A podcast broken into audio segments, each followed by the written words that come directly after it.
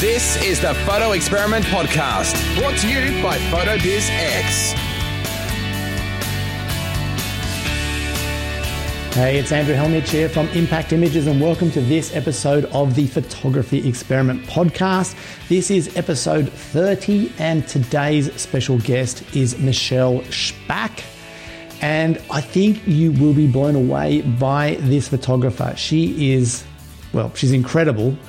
First of all, not only at lighting and creating the kind of images that she creates, she is also so, so good at sales. And what I was blown away by, and I'm sure you will be too, is the similarities between selling motorcycle and automotive photography to portrait photography. It's almost identical. So I know you're going to pick up a ton of great ideas, not only about photographing motorcycles and cars and the business side of that, but also the lead generation, the pre sales conversations, the location scouting, the image creation, which I was really surprised by, and the follow up sales process. There is a ton of good stuff that Michelle shares in this interview. So I know you're going to love this one. Before we jump into this interview, I have to give a massive thanks to Imagen AI for sponsoring today's episode, for making the episode possible. If you want to cut down your editing time, or you've been thinking about outsourcing your editing, then do yourself a massive favor. Go and check out Imagen AI. I think you will be blown away. I'm going to share a little bit more about them later in the episode. All right, let's get into this interview with Michelle.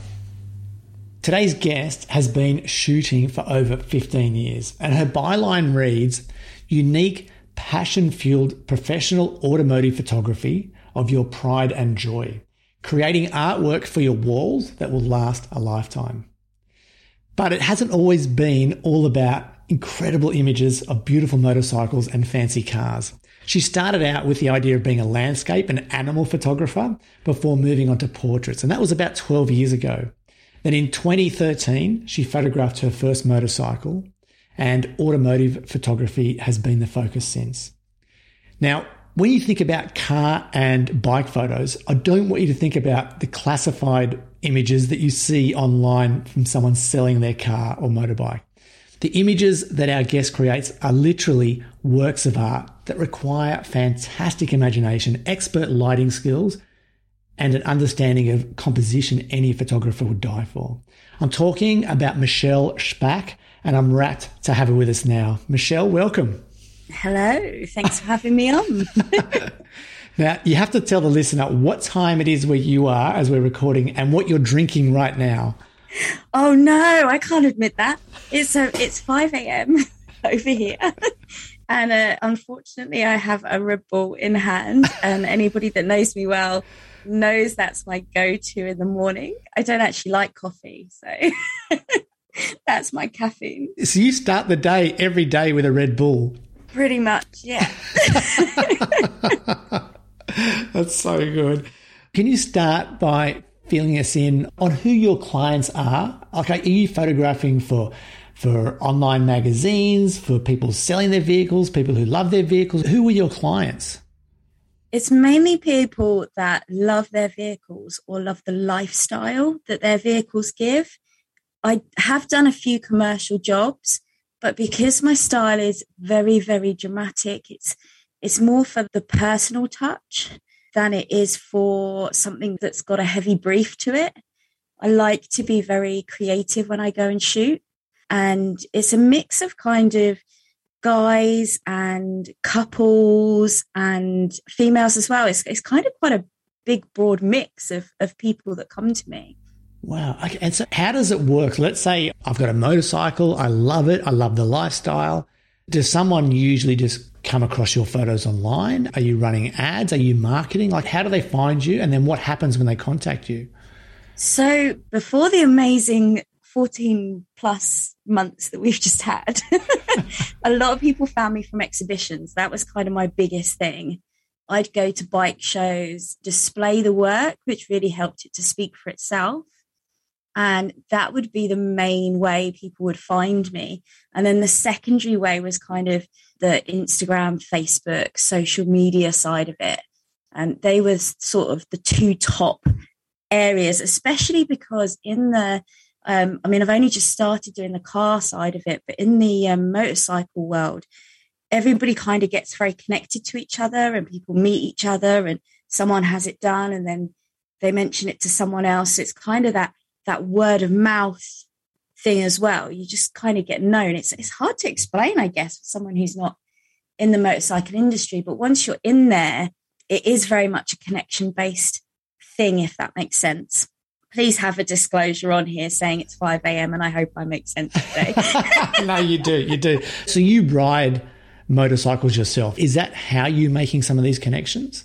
At the moment, I actually don't have a bike, but I do ride myself. Um, at one point, I was because I was riding, but to be honest, it's easier for me to head down to a show and chat to people there, um, get onto groups, and also just to exhibit my work.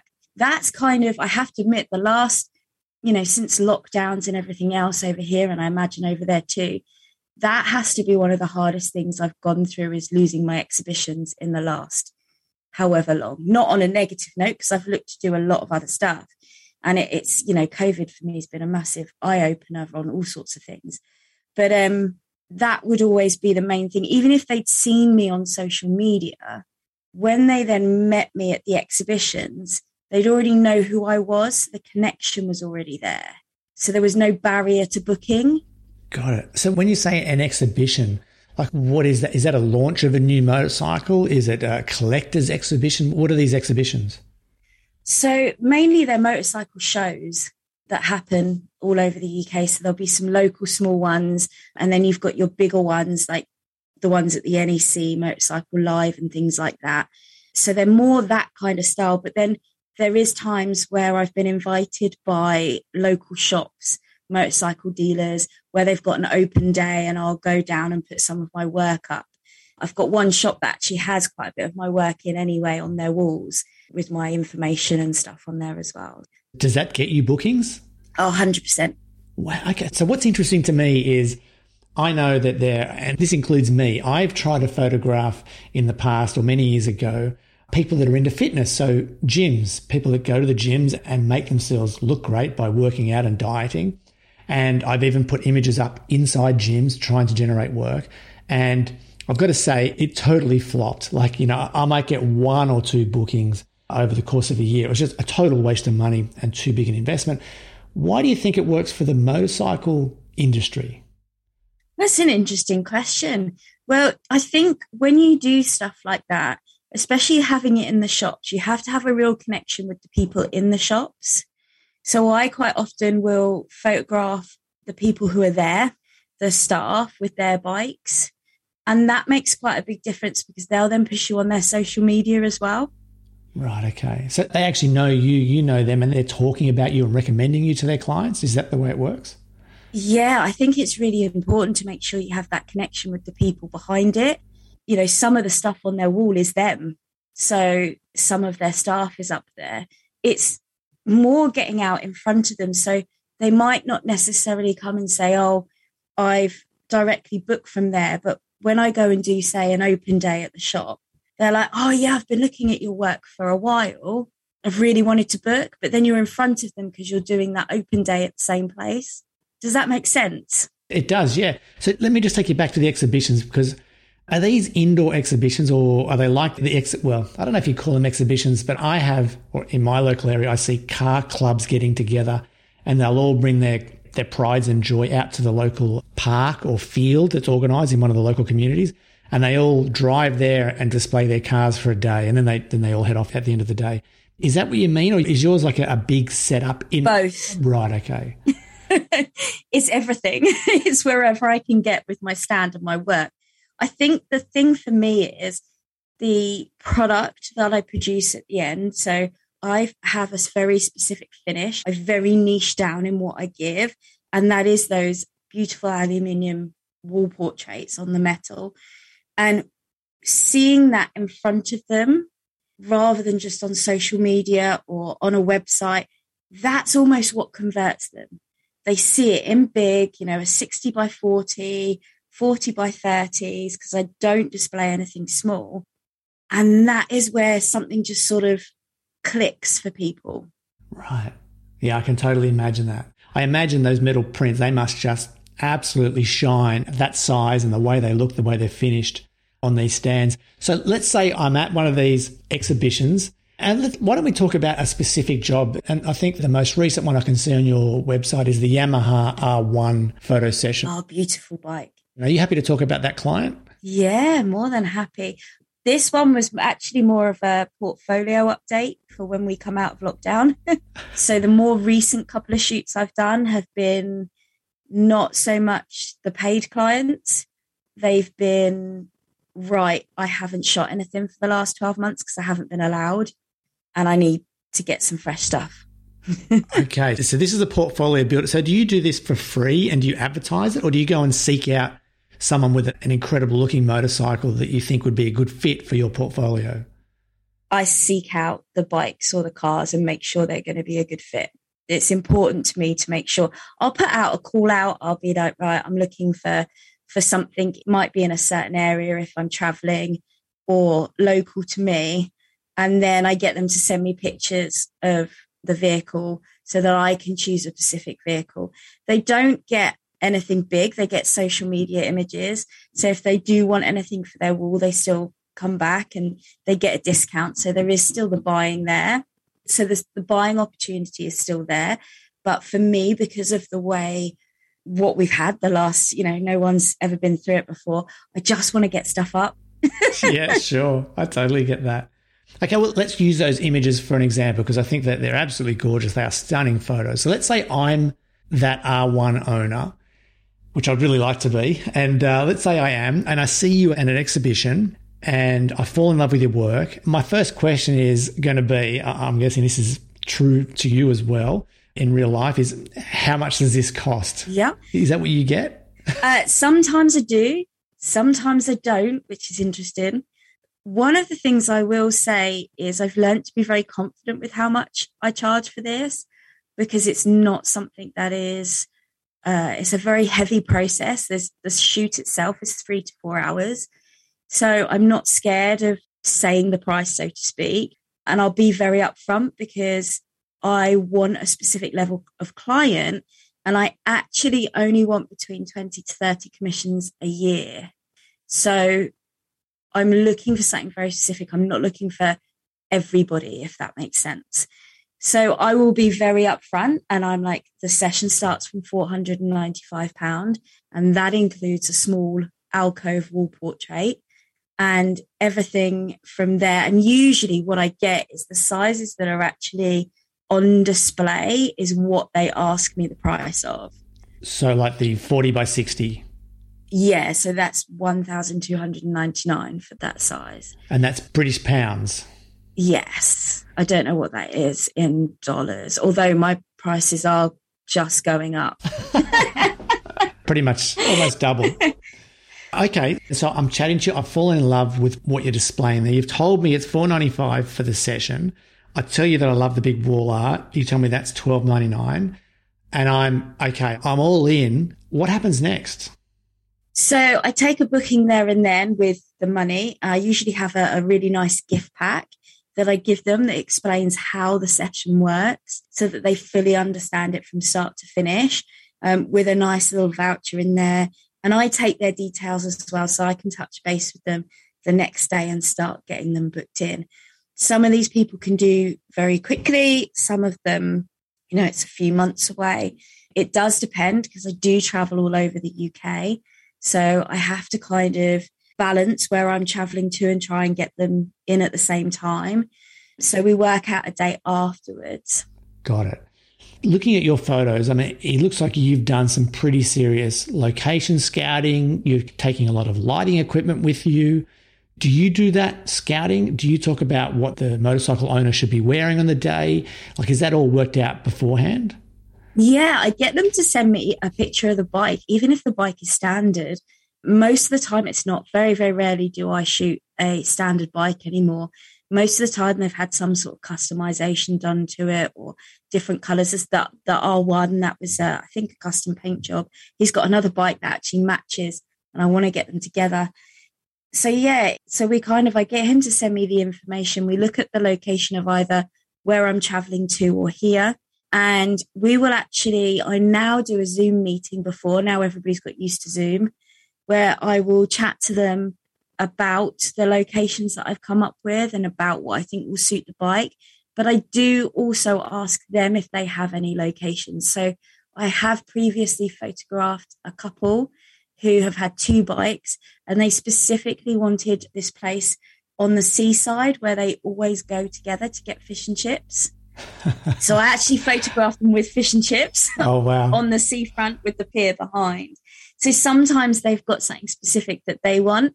And I usually shoot two or three different locations on a session so that they've got a bit of a choice. Okay, so if you're traveling across the country though, Michelle, are you scouting these locations if they haven't given you any before the day or are you whizzing around in the day trying to find something? When do you find the actual spots you're going to be photographing in?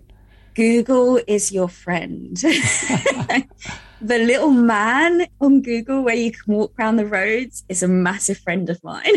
right. So I'll actually wander around. I'll have a look at Google and I've got used to kind of finding industrial areas or, you know, you kind of look at the the map in is it the survey mode where you can see the buildings and stuff from above and you kind of look for something that stands out and then you drop the little man in and wander around and then the morning before the shoot because i much prefer to shoot towards sunset and that afternoon evening light i usually spend the morning then double checking all the locations i've come up with to make sure they haven't changed since the google man walked around right.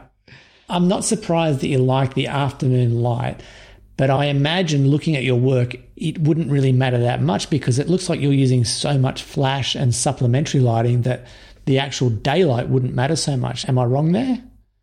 No, it doesn't matter so much now, especially with um, HSS, high speed sync. I can never pronounce it. Um, when I first started, it didn't, uh, high speed sync wasn't a thing. And it's kind of just continued from that. But plus, I can get quite a lot of shots in the sunset of silhouettes with the sunset behind and just some nice shots and people do seem to like it. So I try and mix those in with every session. Okay. So if I'm the R1 owner, I meet you at one of these shows. I've paid you my booking fee. I know that I want these 40 by 60 in my home to hang in the in the home for 12.99. It sounds like you're still shooting a lot more than that one hero image. I mean, you must be making bigger sales at the back end once they see the images. Yeah, I'm shooting mainly. I will chat to them about their wall space beforehand. A lot of the, I don't like to call it sales because I don't really feel like I'm selling, but a lot of the selling that I do is pre shoot as well because I'll be like, do you have the wall space? Where are you thinking about putting it? I actually get them to send me pictures of where they want it on the wall as well mainly so that if there is a space where there's a portrait that they're thinking of getting it because I, I predominantly shoot landscape but if they show me a space that i'm going to need to shoot portrait i will shoot portrait. So a lot of my stuff is pre-sales. Although i'm doing about three four hours i'm probably showing them around 20 to 30 images max because there's a lot of detail going into one image specifically the more impactful shots. But I also do close ups. So I'll do close ups of their vehicle if they've had something customized, like a specific tank painted, then I'll go close up to that. And quite often, then they'll buy the big one for the wall and they might buy like a cluster of four to go round it of the details or things like that, if that makes sense. Yeah, absolutely. I love it. So this sounds like a real portrait photographer's workflow, but you're doing it for automotive clients. Yeah. This is exactly how most portrait photographers would sell. I love it. Yeah. it's so good. So, on average, do you know your numbers? Like, on average, do you know what clients spend? Just uh, around 2000 is the average from clients. Right. And is that including the booking fee? No. so, two and a half thousand British pounds on average. Yeah, the booking fee is usually forgotten with by the time we get to the sales bit. That's so good. Fantastic. What a great business. Okay, so tell me about the shoot. So I'm the R1 owner. You come in to see me. We've got the date, it's here. I mean, I guess I just have to ride my motorcycle to the location I, and I've got to bring some cleaning products. Yeah. What are you turning up with camera wise? I actually, as well as the camera, I actually turn up with my own cleaning products as well. I do. So they don't have to carry all of it. So I have a, because that's why I travel in the car because of all the lighting kit and the camera kit. But I actually make sure I've got my own cleaning products with me so that I can clean, especially if they forget it or, you know, things like that. Because editing on a non clean bike is nightmare. so, yeah, I do carry my own cleaning stuff. But camera wise, I'm on a Nikon D810. Okay. So you're shooting high, high res with the 810. Just let me ask you quickly with the cleaning products, are you bringing things like tire black as well? No. Okay, so they're looking after that. You're just really finishing off and giving a little sparkle at the end. Yeah, I advise them to give it. I mean, everybody does. They all clean it before the shoot anyway. I'm literally wiping off the stuff that's happened on the journey to the shoot or the journey from one location to another. Okay. And are most clients happy to get in the photos with the bike or only with their helmets on? It's an interesting question. Most of them are only with their helmets on. right. I, I guess that, but I wanted to make sure. If it's a couple shoot, then they tend to not worry so much because they want a picture of them too with the bike. So they do have their helmets lids off right. for those. do you call them lids? Yeah, I call them lids. so good. Okay, so you put the bike into position and the owner as well, if they're going to be in the photo. You started telling me about the D810. I'm guessing tripods and lighting gear. Yes, yes. I'm running off the uh, Elinchrom Quadras just because they're so portable and so powerful. And yeah, and I've got a tripod as well. And then sandbags for the lighting stands or not? It depends. I do. I keep sandbags in the car all the time just in case because I know what I'm like and I forget to put them in. so I do have them. If it's really windy, one of the things that's in the pre consultation is that if it's super windy, we're going to have to move the session. I've learned to make sure that that is part of the information they get because it can be a beautiful sunny day, but we could have 20 to 30 mile per hour winds. And I'm just like, the lighting's going to end up in France or something. what kind of modifiers are you using on the lights? Uh, strip boxes is pretty much all I use. It's really, really important when you're doing automotive photography not to get those highlights reflecting in the vehicle. And unfortunately, with anything that's a hard light, any flash guns, things like that, you'll get those really I'm trying to trying to be polite about this. The really harsh, like little dots right. on the the paintwork, and you just kind of that's where you zero your eye in. There's there's not. Whereas with a strip box, you get a smooth line, and it's just a smooth, soft light. The only other thing I'll use is a reflector dish for the floor and some of the background, and sometimes for the person. Okay, so hang on. With the strip boxes, are these like six foot, like two meter type strip boxes, or smaller? 130 by 50. Okay, yeah, so, so pretty large. Yeah. And how many of those, roughly? I've got two. Okay, so just two strip lights. Okay, and then you're using reflected light after that. Uh, rev like a little reflector dish that's it's 26 centimeter reflector dish. I literally don't have much kit as people think I'm gonna have. yeah. So the reflector dish, is that like a beauty dish, like with another strobe? It's like a deep dish. Oh yes, okay, yep. Yeah, it's like a deep. I call it a mini maxi, but no one will ever understand that except for one person. So, because the bigger version is called a maxi, and I don't understand why the smaller version isn't called a mini maxi. I just fair enough. But yeah, it's a 26 centimeter reflector dish. If anybody wants to look it up, but that's what I shoot on the person or on the background. Right. Okay. So talk us through your process. So you get the bike in position, you've got your composition sorted out in your head. Is your first thing to set your exposure for the background and then start overriding that with your flash? Yes. Okay. And do you bring one flash in at a time or are you sort of balancing things as you go? So it depends on what I'm shooting. So I will layer the images of the bike or the car on its own. So that might be a composite of, say, 20 images where I've moved the flash round. Whereas if a person is sat on the bike, you can't physically do that because they will not keep the bike still. And with those images of a person on the bike, that is building the lights round. Okay, you just blown my mind here, and I'm pretty sure the listener caught that too. so your images, these are composites. Yeah, most automotive photography is composites. Okay, so that's why it looks like you're you're shooting with a lot more than two or three lights. This looks yeah. like 20 to 30 or 40 lights the way you've shot it. Yeah. But the only way I can get the individual parts of a car or a bike is to zone in on each part and think about how I'm lighting that part to make the best out of it.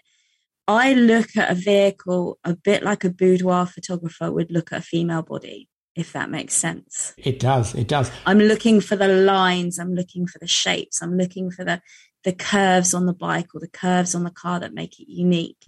This is so cool. Okay, you've blown my mind here. So you frame up your image with your camera on the tripod. Yeah. You get your exposure how you want it. You take a shot everything stays the same except the lights. You keep moving the lights around. Yeah. So you keep the same exposure, the same framing. Yeah. You just move the lights. Yeah. Okay. And you'll do that up to 20 times.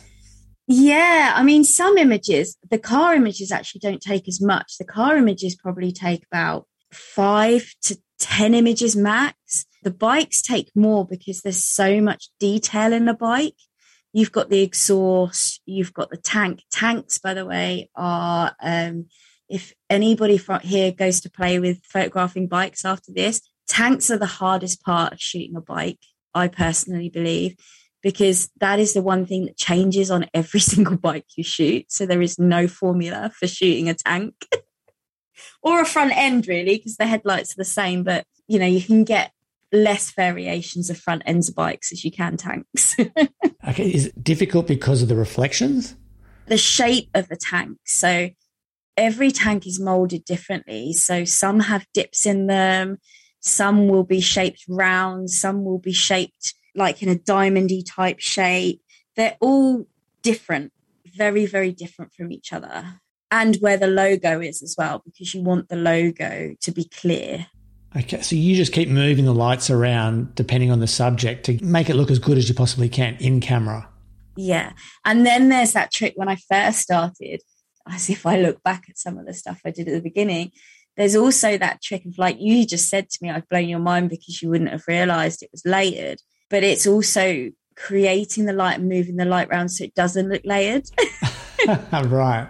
If that makes sense. It does. Like you want to be careful of having too many conflicting lights and it looking really weird.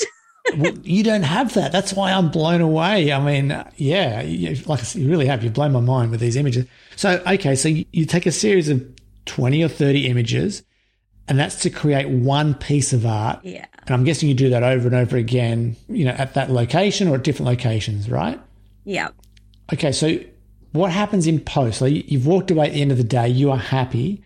You've got a bunch of really big files. Oh, yeah. Do they come into Lightroom to Photoshop or something else?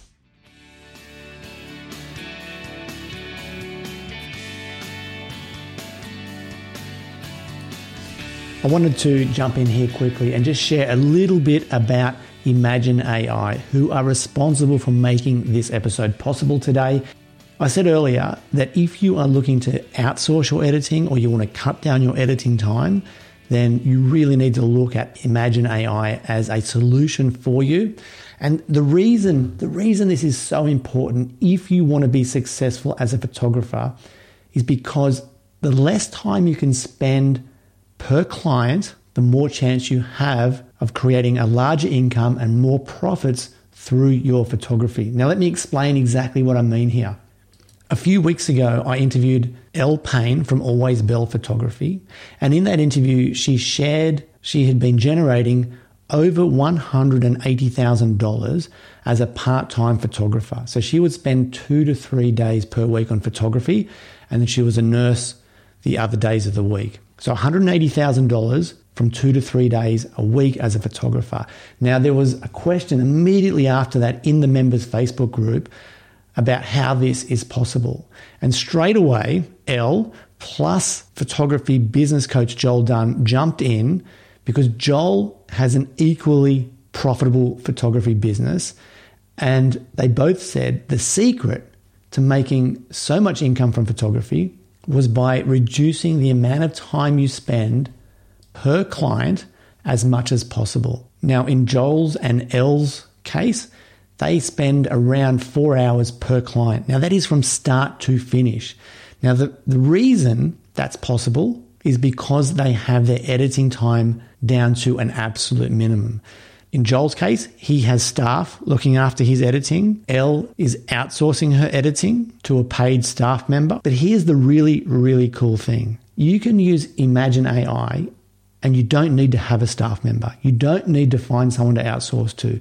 You don't need to talk to another human being and train them to edit in your style.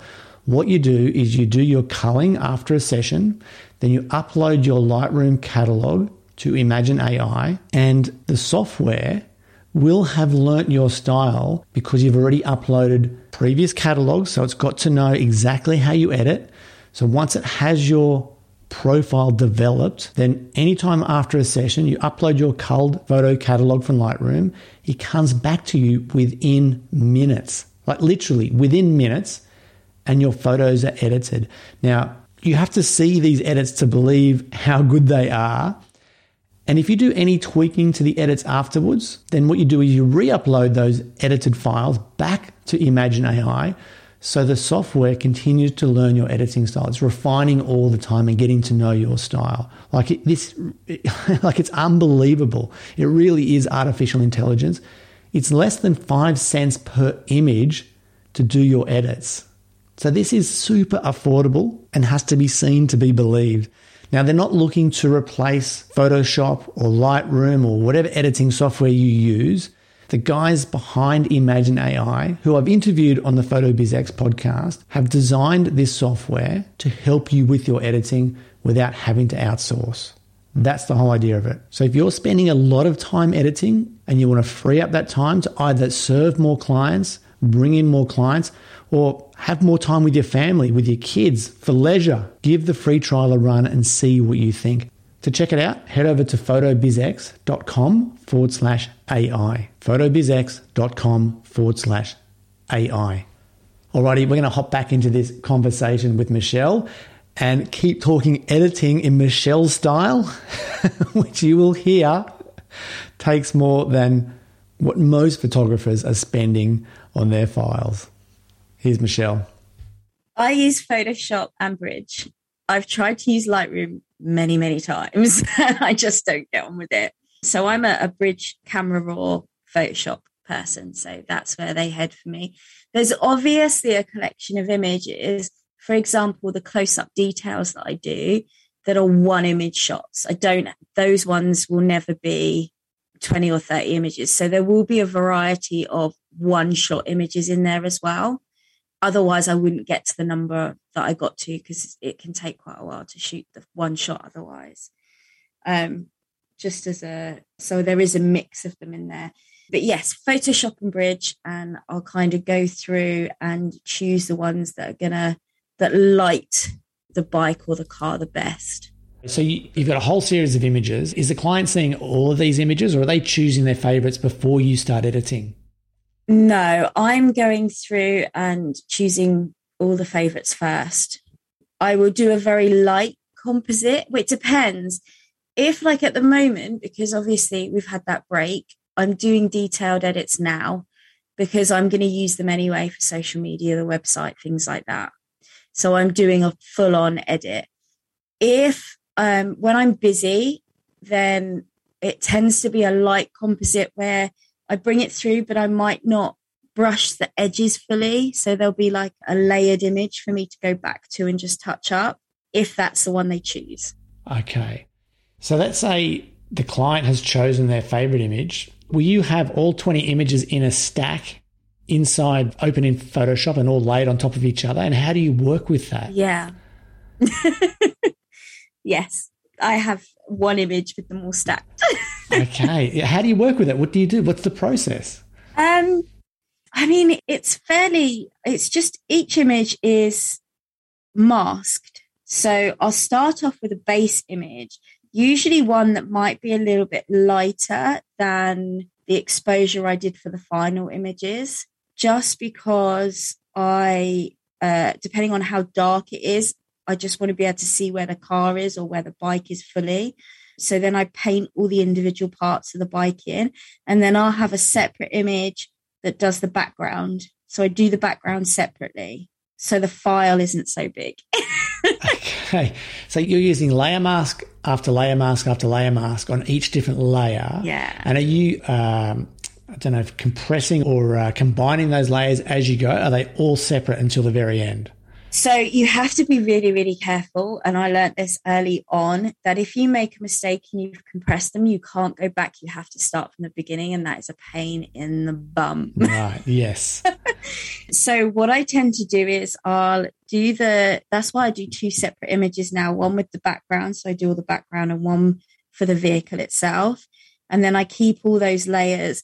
And then when I go to touch up, the layers, I'll compress them, but I'll save a new file so that I've still got all the layers if I have to go back. So I'm not going back as far as having to start again. Yeah. Okay. So you just got redundancy built in along the way, so you can always go back a certain amount of steps without going back to the beginning.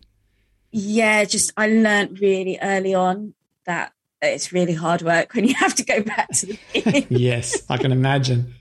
Now, let me take you back. I think we've sort of skipped a step here. So let's say you finish photographing me with my R1. When do I get to see the photos and choose my favorites? So it's usually about two weeks later. That's when I aim to do the viewing.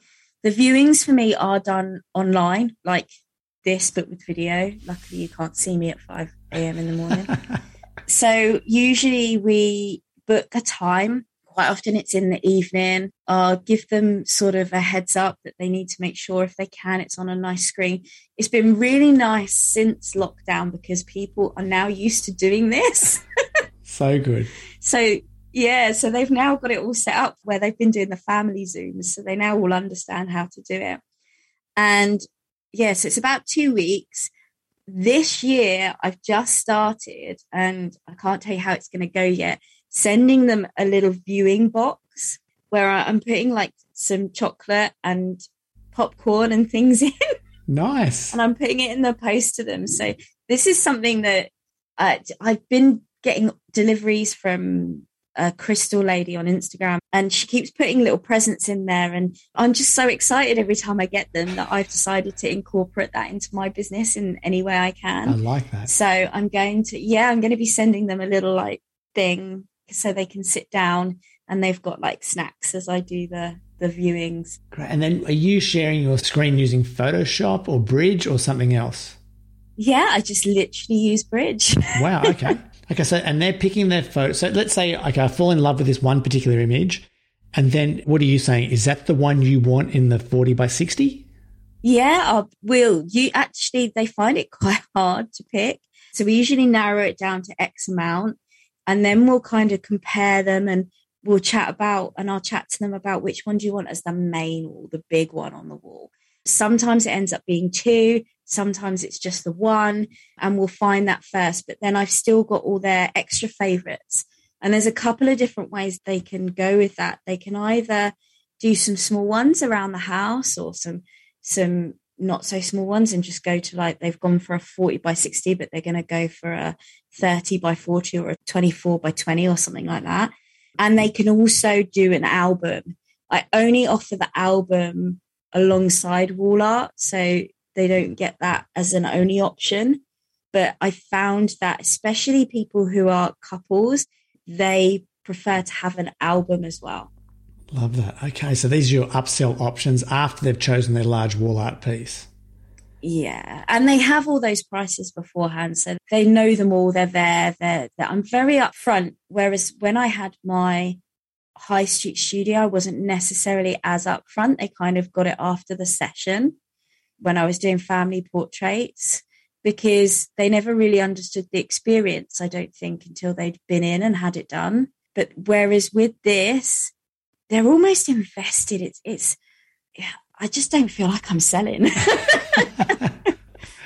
That's so good. I mean, yeah, look, it sounds to me like these are pre-qualified clients because they've seen you at a show or they've seen your work in the motorcycle store or the car showroom and they've said, I want that. And then you tell them the price. So they're not coming in unaware of what they might be spending. No. So good. So they place their order. Do you take payment then over Zoom or you go away and work on the images or do they pay when they collect? I get them to pay by BACS. I used to have a, or I'll send them a Stripe invoice. I used to have a card terminal. I wouldn't actually take it over Zoom. I would phone them straight after the Zoom and take it over the phone. I don't know why. I just had an issue with doing it over Zoom. I didn't want anything to happen. Like, I don't know how it, you know, all works. I just felt like a phone call was more secure. um, but the terminal itself, because I now only shoot, say, 20 to 30 a year. Whereas when I had the high street studio, I was doing, you know, 12 sessions a week. The terminal wasn't worth it anymore. So I send them the Stripe or I ask them if they prefer to pay through Stripe or uh, BACS, and then I send that to them. And to be honest, I've never had an issue. They've they've all paid straight away because they're so excited about what they want. Fantastic. Okay, so you got payment. I guess you place your order. Do you get delivery of the products to you, or do you get them drop shipped straight to the client? Drop ship, drop drop ship to the client. that, that was dangerous. That's tricky at 5 a.m., isn't it? that was very dangerous. Um, unless they're local to me, because if they are local to me, then I want to hand deliver them because I, I like the personal touch. But unfortunately, because of the fact it, my travel is so extensive, I can't do that all the time. So you must have a lab. You must be working with a lab that you're confident will, you know, pick up any issues if there are any. Yeah, I work with Loxley Colour over here, who are in Scotland. So it also means because they're over here, you know, it's that kind of it's easy to get it sorted and fixed if there is anything. So good. So why do you limit yourself to, you know, 20 to 30 sessions a year? It sounds like you could be doing more. In honesty, I've got so much I love doing and I like teaching. So I teach photography and I teach how to do the automotive lighting. I'm also teaching and starting my mindset side of the business as well for photographers. And there's so much I love doing that to fit it all in, I need to be able to do that. And plus, we have quite an issue over here in winter. So, bikes, especially, cars are going to be slightly different. So, it's going to be interesting to see this winter what difference that makes um, shooting cars as well but bikes get put away as soon as the salt goes down on the roads especially any special bikes so for me the whole of winter is pretty much out of shooting right okay so you really have to make hay while the sun's shining yeah and that's kind of why there's less because then i can i can make sure i've got that time and I learned early on when I had my high street studio, I was working seven days a week, 12 hour days, and I burnt myself out. That was one of the reasons for making the shift into automotive photography, other than I absolutely love the creativity side of it. But I burnt myself out and I started hating shooting almost. And I never want that to happen with this because I have such a passion for the cars and the bikes that I would hate to overshoot and not want to shoot again. Yeah. Yeah, I, I, can totally understand that. And I'm sure there are listeners that can relate to exactly what you're saying now about that, um, you know, overbooking, overworking, and getting to a point where you just dislike work, dislike photography because it's purely a job. Yeah. Let me take you back to one little thing I didn't ask Michelle is do you outsource any of the editing or are you doing it all yourself? I do it all myself. That's another reason to do 20 to 30 shoots a year. So I, am scared to ask, but how many hours go into you know one of these 40 by 60 prints? A lot. Uh, the worst bit at the moment is the cars because they're so new to me. I've only done three car shoots now. So one car image will take me a full day's edit. Sometimes it will take me two days edit because I have a hissy fit and can't work out why it didn't work. and I have to walk away and come back again. the bikes is probably about half a day now for the individual images, but don't forget that I shoot those one images as well. So there might be two or three of the layered images, and then the rest are going to be one shot images from the session. Okay. And one thing I didn't ask earlier is do you have to get, or do you ever have to get permission to photograph in the locations that you use? So far, not everywhere. It depends. I have shot in somebody's garden before, which was absolutely amazing. And the riders themselves wanted to be in that garden. And we had to get permission for that, obviously. The only thing was, I could never show them on social media. And I was so gutted because oh, wow. it was so beautiful. But they just didn't want their garden well known because it was, it, honestly, it was just, they had pub signs and little fake pubs in their garden. It was just amazing. so I was never allowed to show them. So it does depend on the location, but you'd be surprised on my Instagram. There's a lot where I show you the before and after of the location. I pretty much shoot anywhere. Light, if you understand light, you can create anything you want. Yes, so true. Yeah. And, you know, that means I can go to a random industrial area that is just closed. And I tend to shoot on a Sunday because around here, that's when everything is closed and I can I can just shoot there. That's so good. I can only see a couple of car photos so far that you have there because you've only shot a couple. But you've got, I know you do. I was going to ask you about the registration number. So on Instagram, I can see the registration number, but on your website, you've taken it off. Is that just up to you or the client? Do you know what? It's, it's a really difficult situation to know what the best thing to do is. I always ask my client. So I always say to them, does it matter? And most of the ones that have already shoved it all over social media don't mind. They're not fast because it's already open access. But I am, you know, it's a really hard one. I'm like, do I, don't I? And so for my website, I've taken them all off. But what I'm actually doing at the moment, and I'm so excited, is I'm ordering some number plates done with my logo on. nice. And I'm literally going to stick them over the number plates. That's a cool idea. So that then this issue is no longer an issue. I mean, I prefer the look of the number plate. I think it looks more real. So I think what you're going to be doing is a great idea. Yeah, I don't like it without, which is probably why I've put it on the social media with them. But it's that I just think it looks wrong when it's clear. But I'm going to get black ones with like a silver, the silver name on so that it's it's subtle and and I think black will look better because the black's not going to detract from the car in the same way the white does. True. That's going to look cool. That'll look cool. Um, let me take you back to something you said right at the beginning, Michelle. You said COVID and this period has been a real eye opener for me. What did you mean by that? So I'm a workaholic.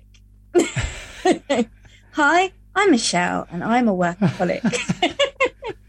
and I don't know why. I've always been that way. I always like to run at about 100 miles per hour. And COVID forced me to realize that if I take a day off, the world does not fall apart. There's no sky falling in on me. There's no um, kind of, yeah, it's not as bad as you think it's going to be. And it's made me reassess what I'm doing, how I'm doing it. And it forced me to step back from my business and go, right, what is working? What isn't working? What do I want to do? And it really gave me that time. Whereas before COVID, I was so in the business, I forgot to step back. And that's been really, really important mindset shift for me massively throughout the last sort of 12 plus months. I mean, I've been into my mindset for years and years, but it's just that that real realization because you can end up working at 100 miles per hour and not taking the time out. And I also surprised myself by understanding that some of my values have changed. I think, you know, from very young, I was like, oh, I want to be a millionaire. I want to do this. I want to own houses. I want to blah, blah, blah. And now I've realized for me, money isn't actually a massive thing in my life anymore. I mean, don't get me wrong, you know, my average sales are great, but what's important to me is to be able to be creative in my shoots. Again, why I'm only shooting sort of 20 to 30 max a year. Being able to give my clients me and also having the time to do other things that I enjoy is really, really important to me. And part of lockdown, you know, it's forced me, I've started reading books again. I've started to do other hobbies that take my mind away from the business. And I quite often get a lot of ideas when I'm doing these other things. So, yeah, I'm hoping, and I've said this a few times today, that that makes sense. it absolutely does. It absolutely does. For the listener who's listening or has listened to what you've just shared, you know, for the last 45 minutes and thought, you know, I'm passionate about cars or motorcycles or whatever they're into, and they think, I would really love to give this a try. Do you think if you're an established wedding or portrait photographer, you can go in and charge, you know, the, the type of money that you're charging, if they have the skills, can they charge that right away? Or do you have to build up to that? I pretty much charged what I'm charging straight away. Great. I had a lower sitting fee, but then I didn't offer the smaller wall portrait with it. It was just a sitting fee. So it's 125 is where I started at. The products though were very similar in price. They've just they've gone up slightly. They've not gone up massively. So yeah, you can do if you have the skills. I love that. That's so good. That's really good news to hear. I'm so glad that was the answer. And I'm sure the listeners also thinking, okay, I heard Michelle say she can teach me how to do this lighting if I'm not familiar with how to do it. Is that only for UK people or do you teach this online as well? I'm really sorry it's UK people. oh, what? I'd love to teach it online. There's a few webinars around. I can't remember where, but there are a few webinars I've done. I think it was Loxley Colour that you can actually access on their Facebook page, which does actually go through my lighting. So there is a basic one on there. Um, I'm actually, I'm going to say this and then I'm going to be scared because I don't want everybody messaging me. But if you do message me, I do aim to get back in 48 hours. If you do have a question, it's not a problem.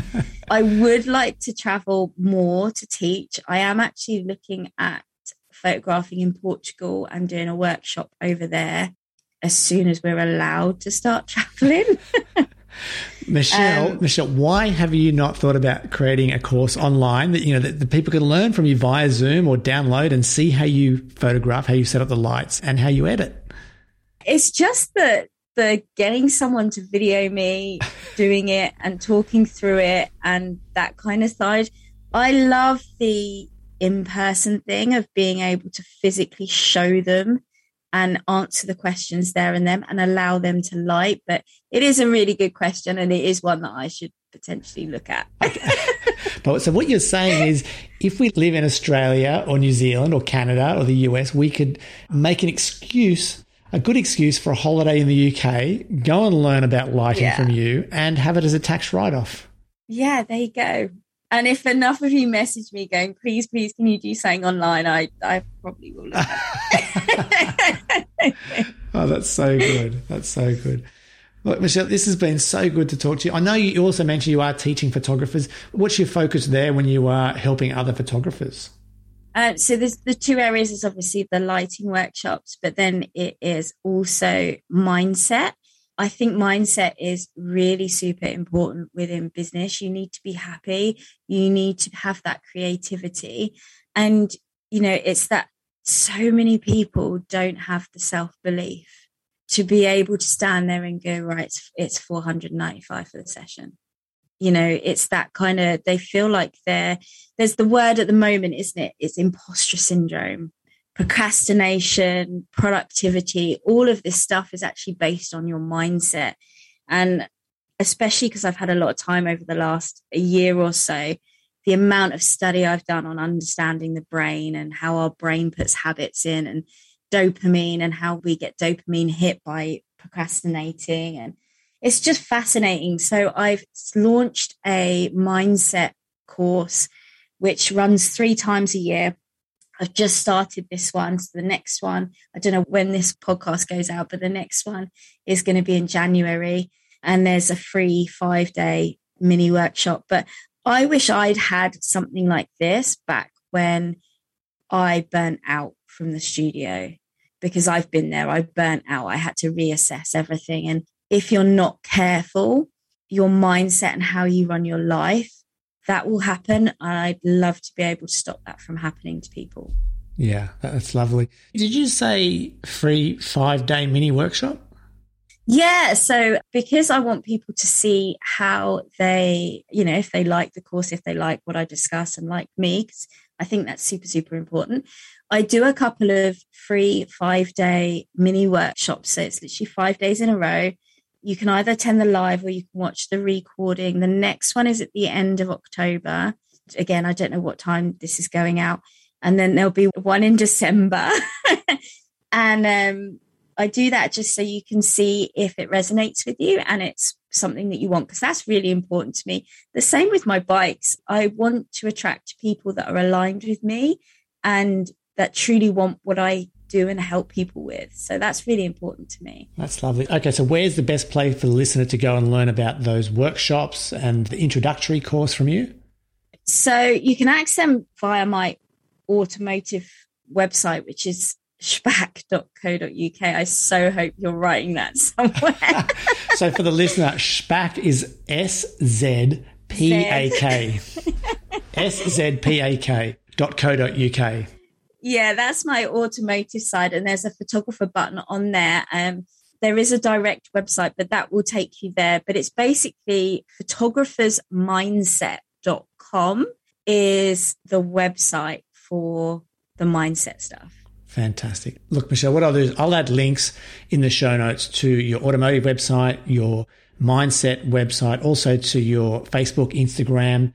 Looks like you've got a, an account on 500px as well. So I'll add links to anywhere and everywhere that I can find. Thank you. And I want to say massive thanks for getting up at the ridiculous hour of 4 a.m., 4 a.m. to record this. Thank goodness for Red Bull. You have been amazing. So thank you so much.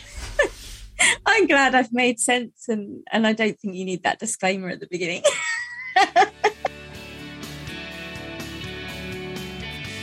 I hope you enjoyed that interview with Michelle SZPAK. Michelle, if you're listening, again, thank you so much for coming on, sharing everything you did. Your imagery is just fantastic, and I absolutely love everything you shared today. So, again, massive thanks for coming on and sharing what you did.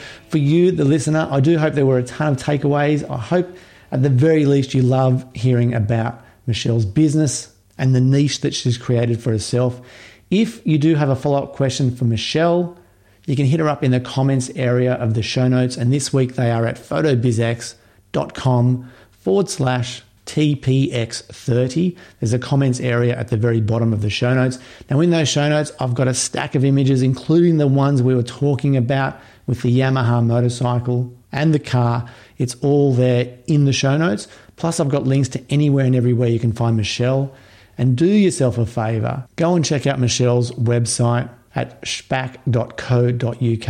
And SZPAK is S Z P A K co.uk. And again, I've got links in the show notes, so it's easy to find her wherever you spend your time online. Before we close out today's episode, again, a massive thanks to Imagen AI for sponsoring and making this episode possible. If you are looking to cut down your editing time, if you want to be more profitable in your business, go and check out Imagen AI. Put them to the test, see what it's like. You've got nothing to lose. There's a free trial there. Head over to photobizx.com forward slash AI for more details on that. Other than that, get out there, be creative, stay motivated, be safe, healthy, and well, and I'll talk to you soon. Bye for now.